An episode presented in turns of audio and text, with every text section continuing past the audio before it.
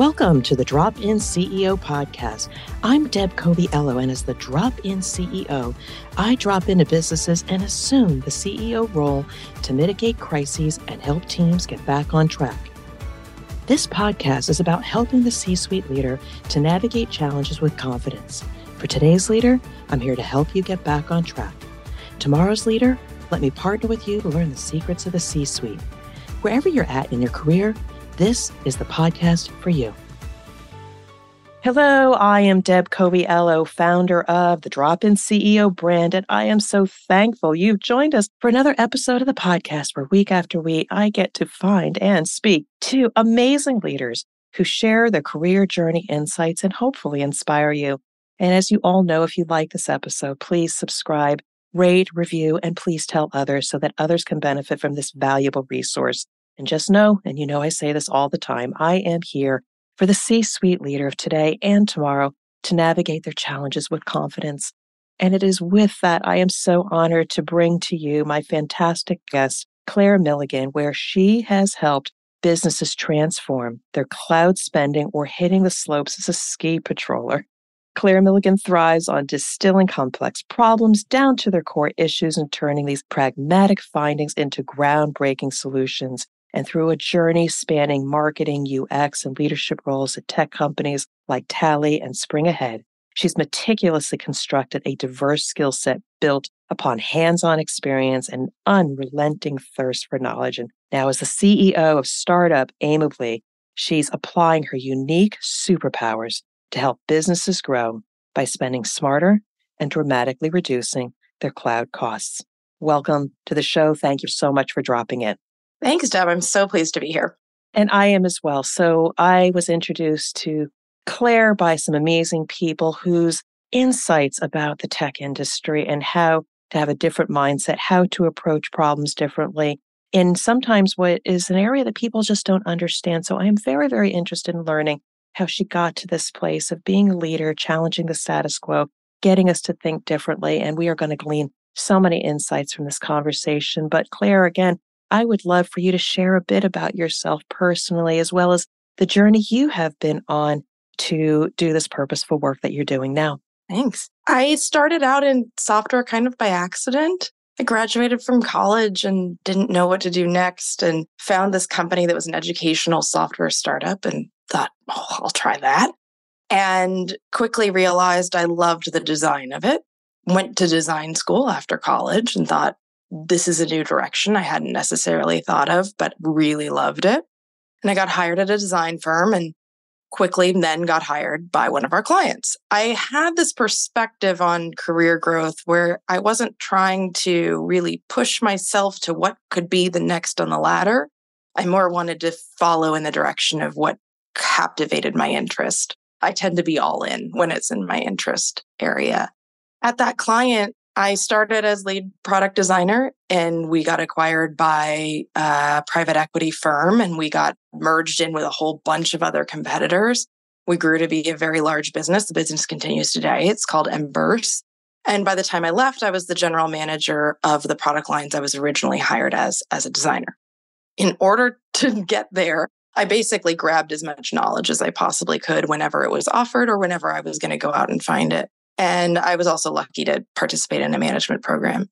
But the reason why I came to where I am now is because once I reached this management status and I was essentially the CEO of the business that had hired me, I realized in my job, I was responsible for transforming what had been a growth business into what needed to be a cash cow. And the cash cow was going to fund the growth of other businesses, other lines of business within this greater firm.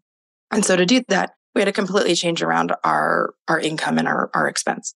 And i went into everything in detail. And when when you're doing this you're looking at office space and you're looking at people and you're looking at software costs and all these things. And i realized there was this huge line that was cloud costs and i didn't know what to do with it.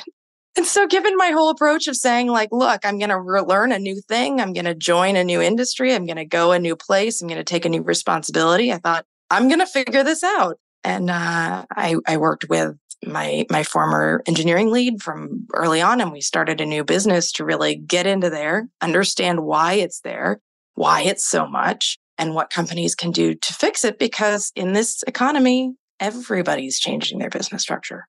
That's fascinating. And this is stuff that I just don't know about. That is why you are so interesting. We've got to bring things forward. Again, we do talk about leadership, challenges, opportunities, how we help each other to elevate businesses and owners, but also I get to learn about something new. So let me just go there a little bit. You talk about cloud costs. Again, it's Greek to me. I understand it. It's necessary, but maybe without divulging your approach, what is it about cloud costs that could be so expensive? And then, like, how do you work with businesses to evaluate options in order to reduce them? Think about if you have software. Let's start there. If you have software, almost every business does from, you know, General Motors down to a much smaller startup. Most modern companies now are operating on their own software. So that has to be hosted somewhere.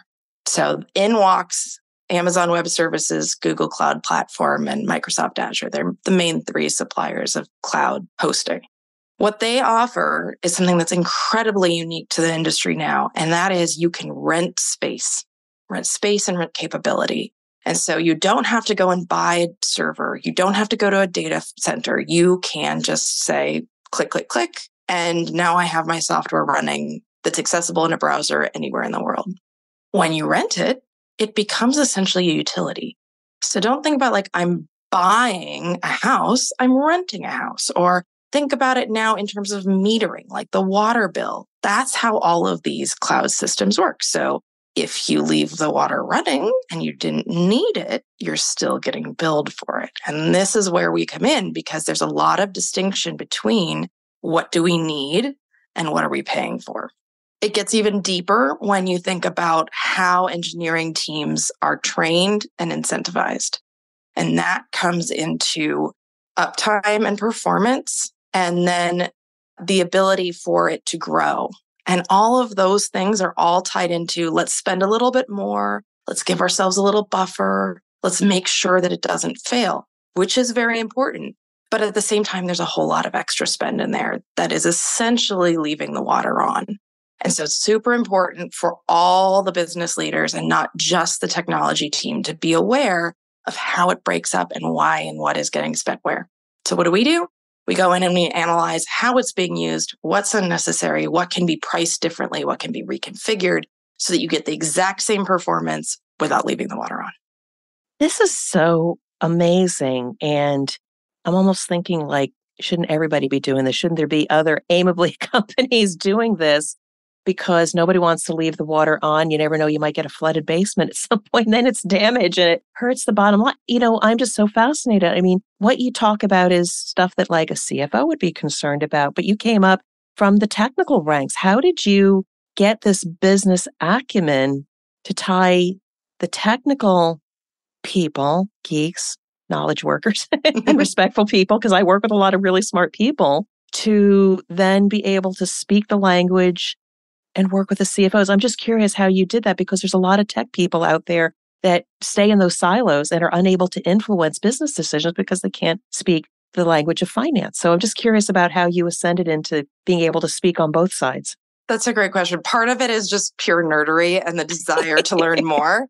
I am a nerd, tried and true. However, on the other side, I come from a very odd family where my parents were introduced by their parents who served on the California Bankers Association together. Truly odd.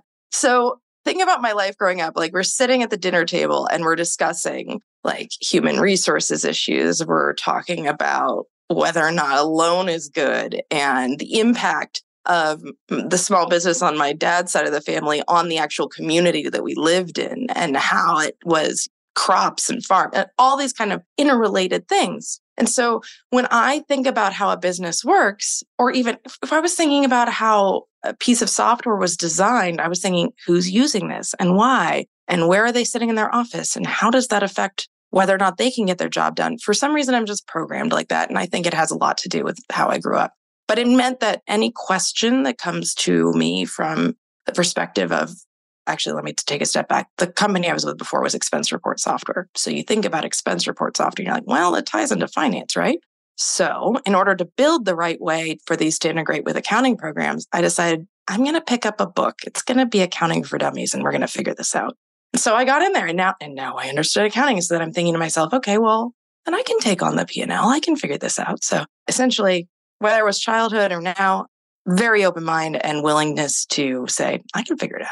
And I did too, because I work in operations and quality and I did not understand the P&L. So I did think along the way, I took an accounting for dummies. And while I still don't know all the things, I can kind of look at it and say, okay, this is where we need to shore things up from an operational perspective and building brand trust to get that top line growth. And how can I reduce expenses through lean and Six Sigma methodology such that our EBITDA gets and our I love exp- this. Yeah, I know. So I had to try to add a survival. And I would express to people listening out there, if you are a technical leader, you might need to pick up a book for accounting for dummies, not to insult your intellect, but you do need to know a few words here and there in order to be able to influence decision makers, which are also your CFOs and your financial people. So really, really cool.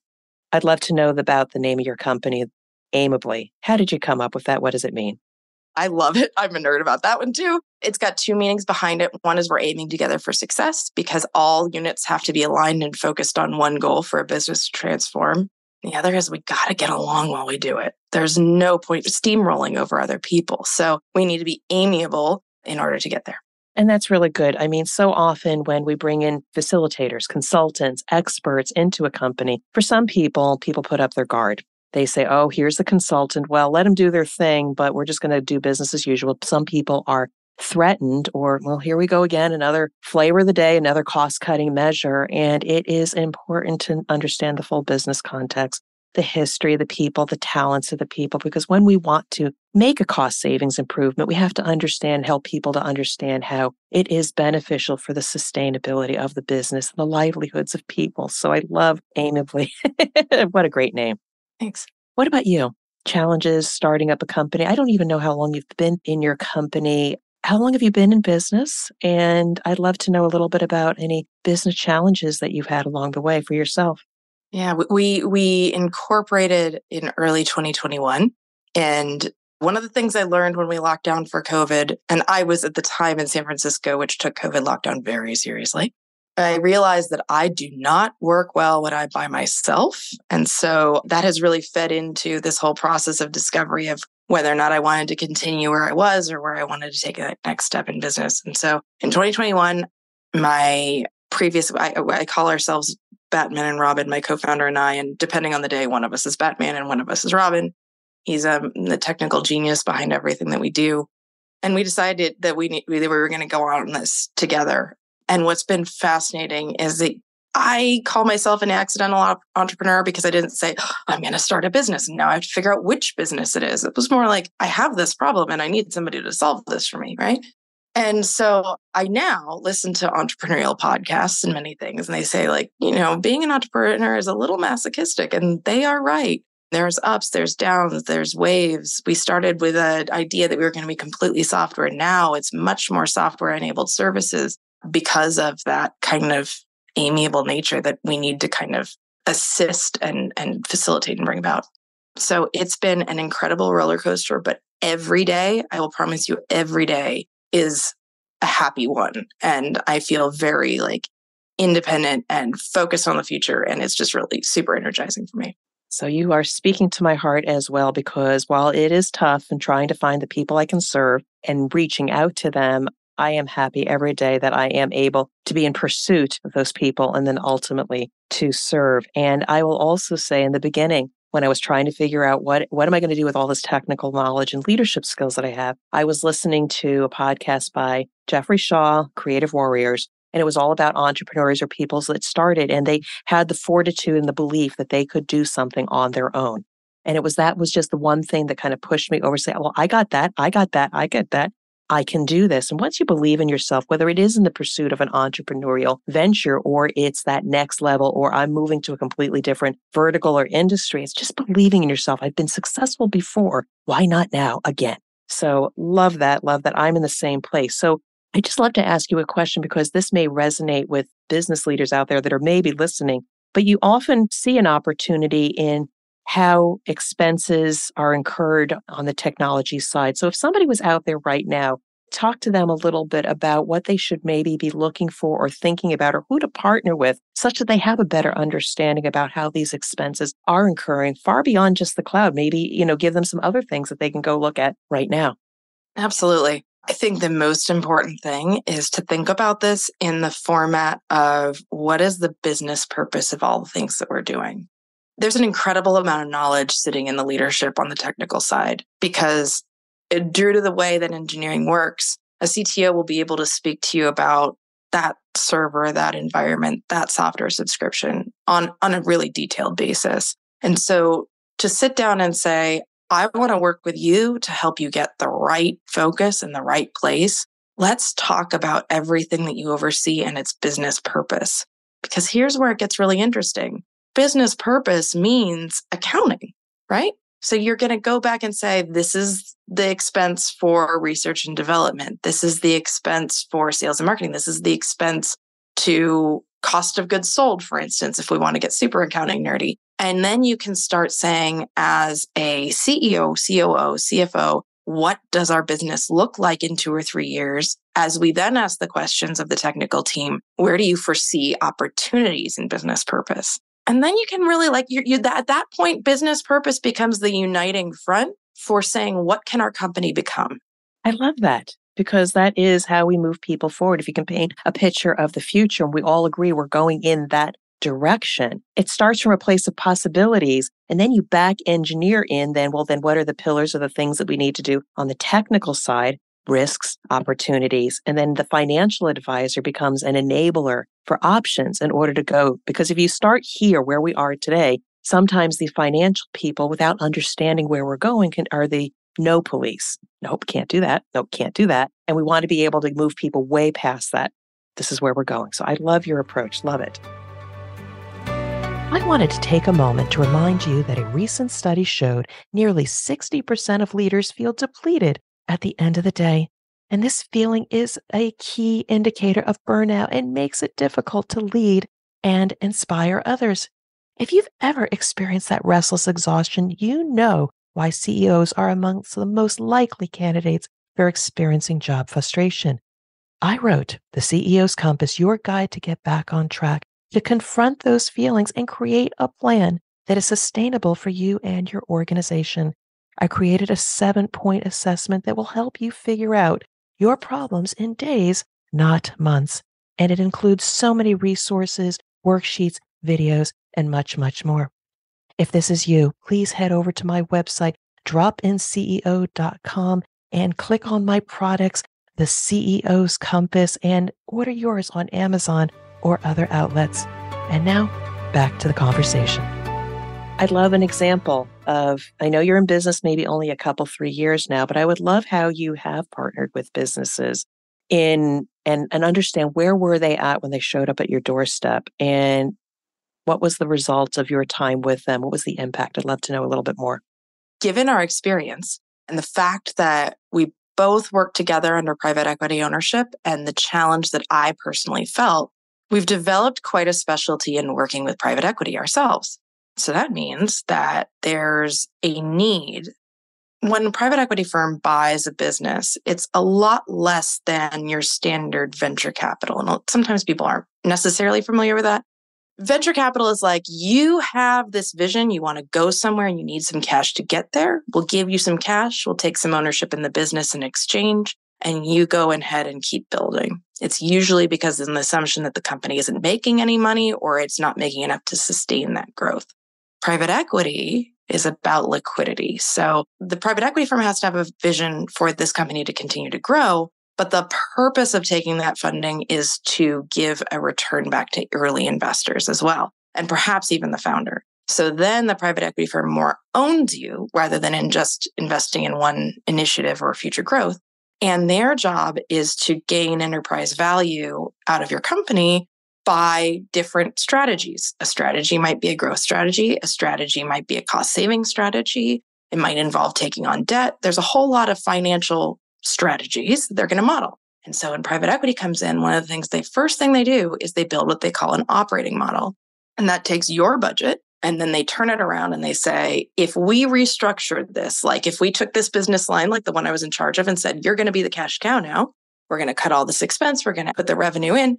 And the model is this kind of fantastical, if we did everything correctly, vision of what the company can be.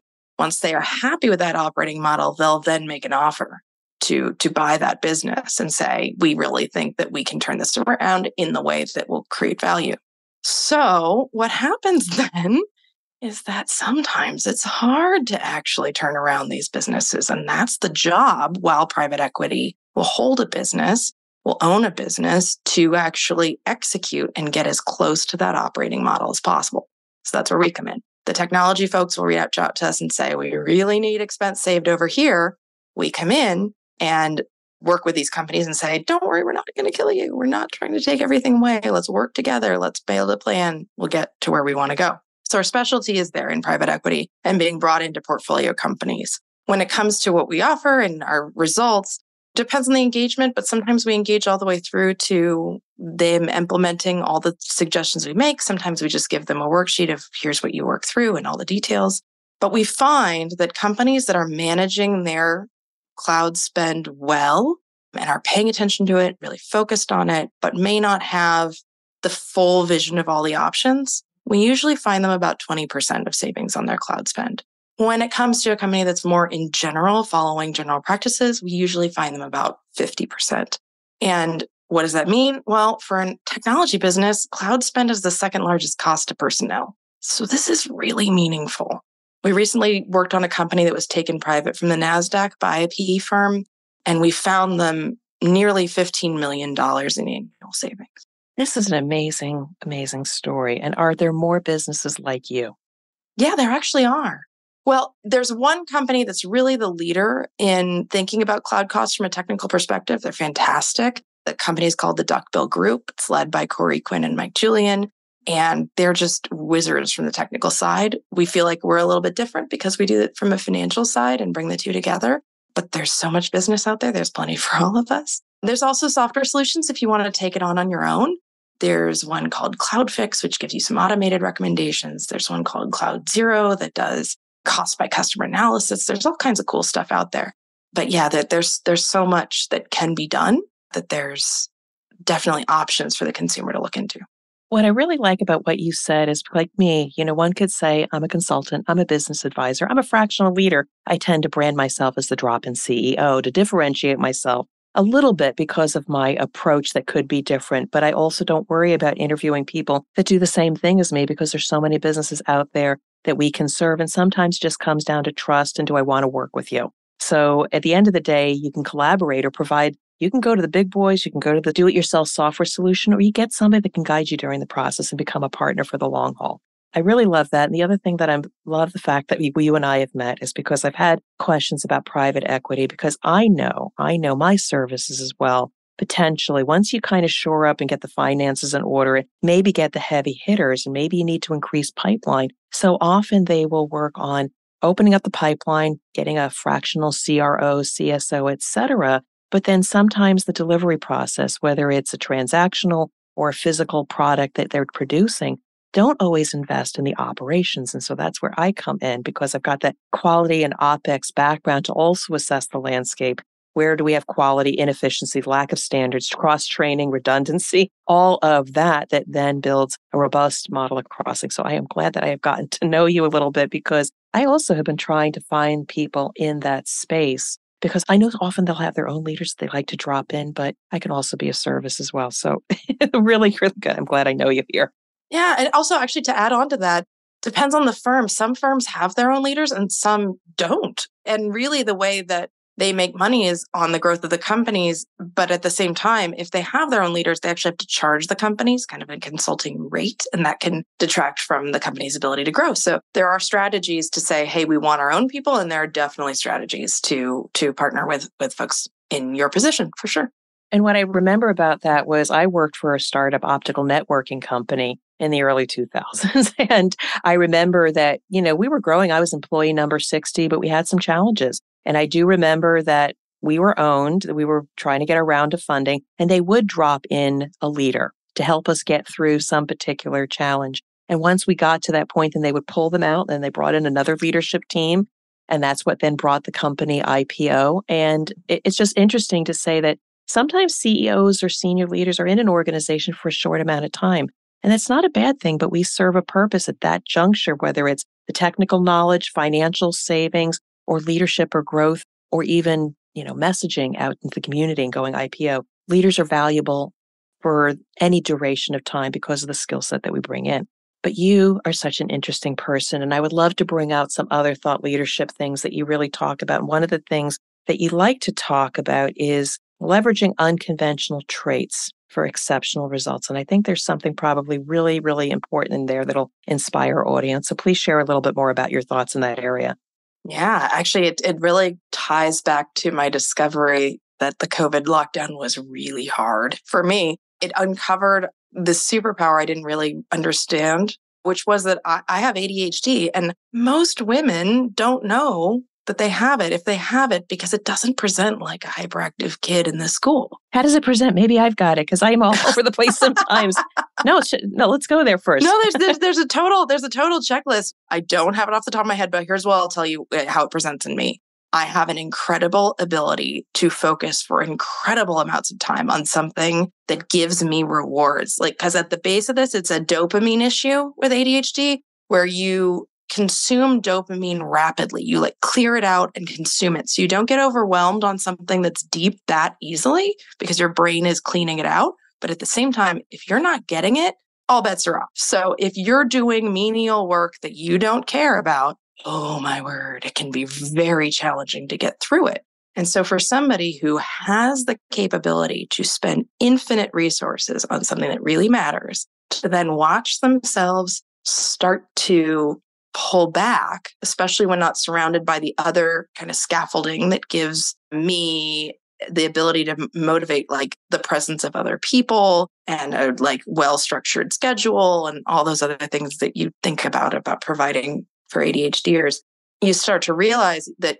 wait a second is there something terribly wrong with me? Because i think i'm capable. I think i'm capable. I can do anything but wait a second why is it that i can't sit down and read this training manual or, or something like that what I've understood now is that it's all about finding the dopamine to drive you in the right direction. And so that might be like music or structure or people or, you know, there's all kinds of scaffolding on that that you can build. But the other side being, this is actually a key to telling me what is the prioritization here. My passion is building this business and my passion is serving our customers. And that's going to drive me. So if I'm sitting here going, oh, I really don't want to do insert thing here, maybe that's an indication that it shouldn't be something that I am doing. And maybe I need to solve that a different way. That's such great insight for anybody, regardless of a diagnosis of something that is a superpower or, in some cases, a detriment we need to pursue what we are passionate about and we are really good at and get into flow. And yes, sometimes as part of our roles in business, yes, we have to do the mundane. But when we think about the needle movers and we're most passionate about, might we find creative solutions to delegate, find other people that get jazzed about the monotony or the administrative work so that we can be liberated to be able to do what we're best at. ADHD or not, that's something we should all be in pursuit of. That's definitely been a great coping mechanism as well. So, where are you taking this business? You're in business for two years. If you had to think about two, three years, five years down the road, what do you see as the impact of the work that you're doing now? The work that we're doing now is very appropriate for the economic times that we're in. But what we see as the main challenge is that in technology powered businesses, financial decisions and technology decisions are deeply intertwined in a way they haven't been in other areas, in other industries. And as a result, there's so many financial questions that sit in the technical teams, and we're attempting to solve for that. We're thinking about how budgets are built. We're thinking about how performance is evaluated. We're thinking about how to create accountability across teams.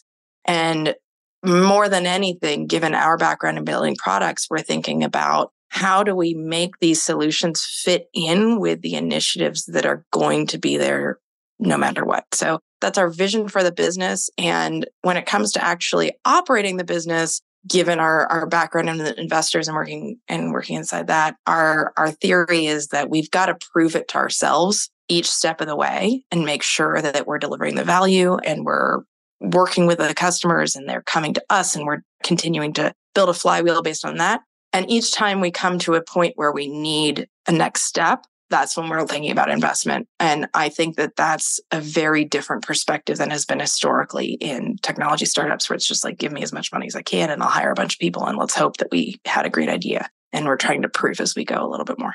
But I'm almost thinking about what you're doing is obviously it's the technical horsepower of both yourself and, and your business partner helping individual companies one by one.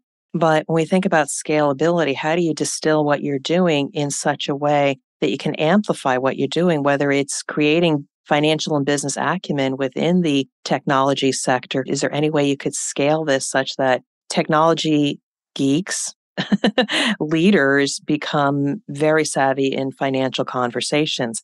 Is that something that's on the horizon as well?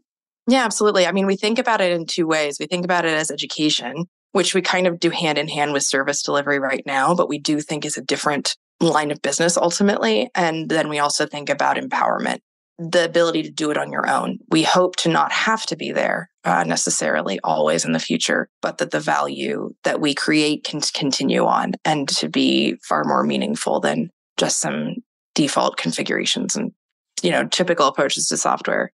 But also when it comes to scale, I think that the important thing to remember is that cutting costs is just one very small part of the question. And that's the part that's really challenging to scale, but can also deliver a ton of value in this current economy. And as we think about and we think forward to how the economy will evolve in the next five or 10 years, that's really going to be one where I believe is going to return to growth. And we're going to be thinking a lot more about planning and strategy and uniting technology and finance as business partners in that direction. You have such great talking points. I have never interviewed somebody that is just their talking points and their messaging is just so strong from a technology and a financial perspective. I have interviewed people that are fractional CFOs and they've got the financial acumen down to a pat, but I've never heard somebody talk across across the aisle Thank and back you. and forth. It's really really amazing. Now, I think you're quite inspirational when it comes to this other perspective when you talk about aligning ambitions with authenticity, because so often in our career, we do what's expected, we hone our technical craft, and along the way, we sometimes lose our own persona for fear of showing it. But that's what differentiates us. And I really would love your perspective on this because I too conformed.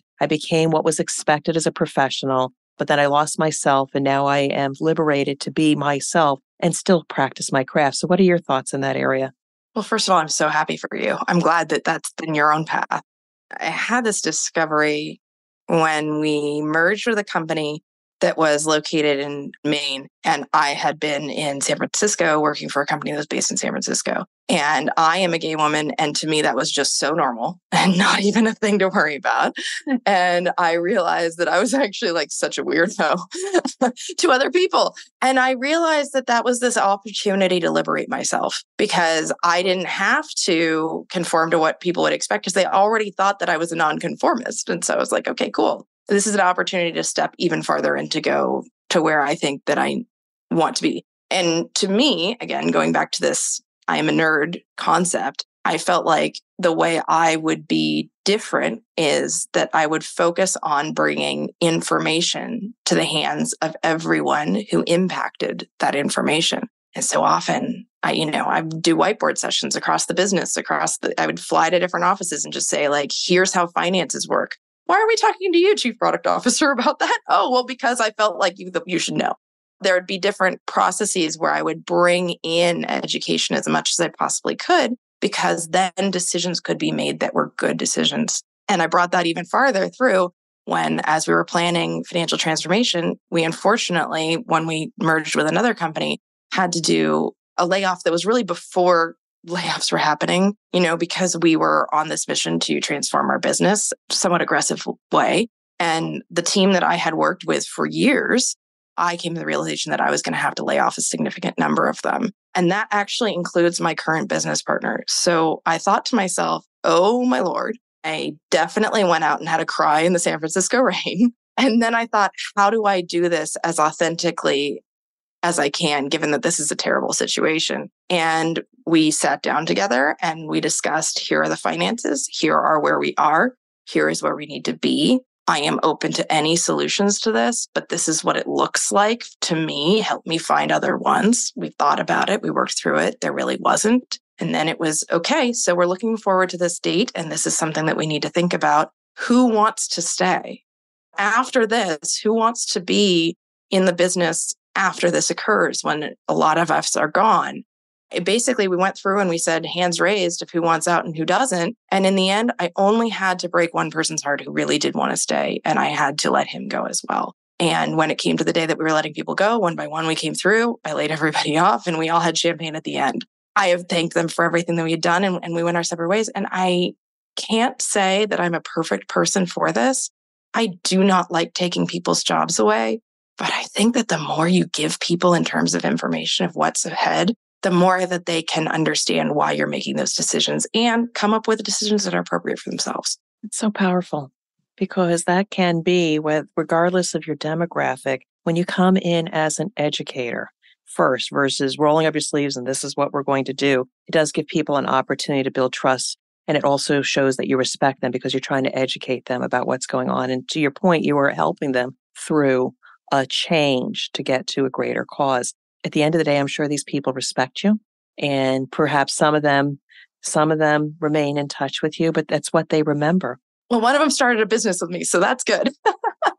and there you go, because you never know where we're going to cross paths again. And I know I was part of a downsizing of a company and we did everything we could to give the people what they needed in order to stay and sustain the business to the end so that our customers did not feel the negative impact and disruption of service or quality.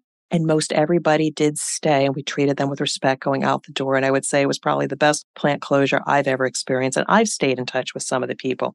It doesn't feel good, but if you treat people with respect, that short term pain is just that. They'll remember you. It's all about the golden rule, right? Don't treat anybody the way you wouldn't want to be treated. I have so enjoyed getting to know you you personally and the work that you've done to impact businesses. So I do ask anybody out there if you are part of private equity or know anybody that are having challenges trying to help businesses be more profitable, financially sound, et cetera, and especially the technology sector. I would love everybody to look up Claire Milligan, reach out to her and learn more about her work. But I would love to give you the floor one last time to speak to my audience and share any last thoughts. Sure. And I just want to say it's been great getting to know you as well. Uh, you can find me at Claire, C L A I R E, at aimably.com. And sometimes the A is in the wrong place when people spell it. So I'm just going to spell it out. It's A I M A B L Y dot com. But I want everybody to know that when something seems like Greek or just something you shouldn't pay attention to, that's an opportunity. You know, you can go in and learn more about it. And I I encourage anybody to gain that confidence and, and try it out. And you'll be really surprised where that takes you. You might create your own company. I can't top that. And Claire, I just want to first of all wish you well and continue success with your business, your reach, your growth on future podcasts, because you do do speak quite well. And I'm grateful that you've been here talking to my audience. So with that, I just want to say thank you for dropping in on the podcast and we will stay in touch with you. But I want to wish you well and much success. Have a great day, Deb. Thank you for listening to the Drop In CEO podcast. I hope you are inspired by our conversation and can apply what you heard to your business or career goals. If you found this valuable, please share this show with at least one friend who will find it useful and inspiring. When you share this podcast, it allows me to continue to help C suite leaders of today and tomorrow to navigate their challenges with confidence. To connect with me or learn more about the Drop In CEO services, go to my website at dropinceo.com. And until we meet, I wish you well and much success.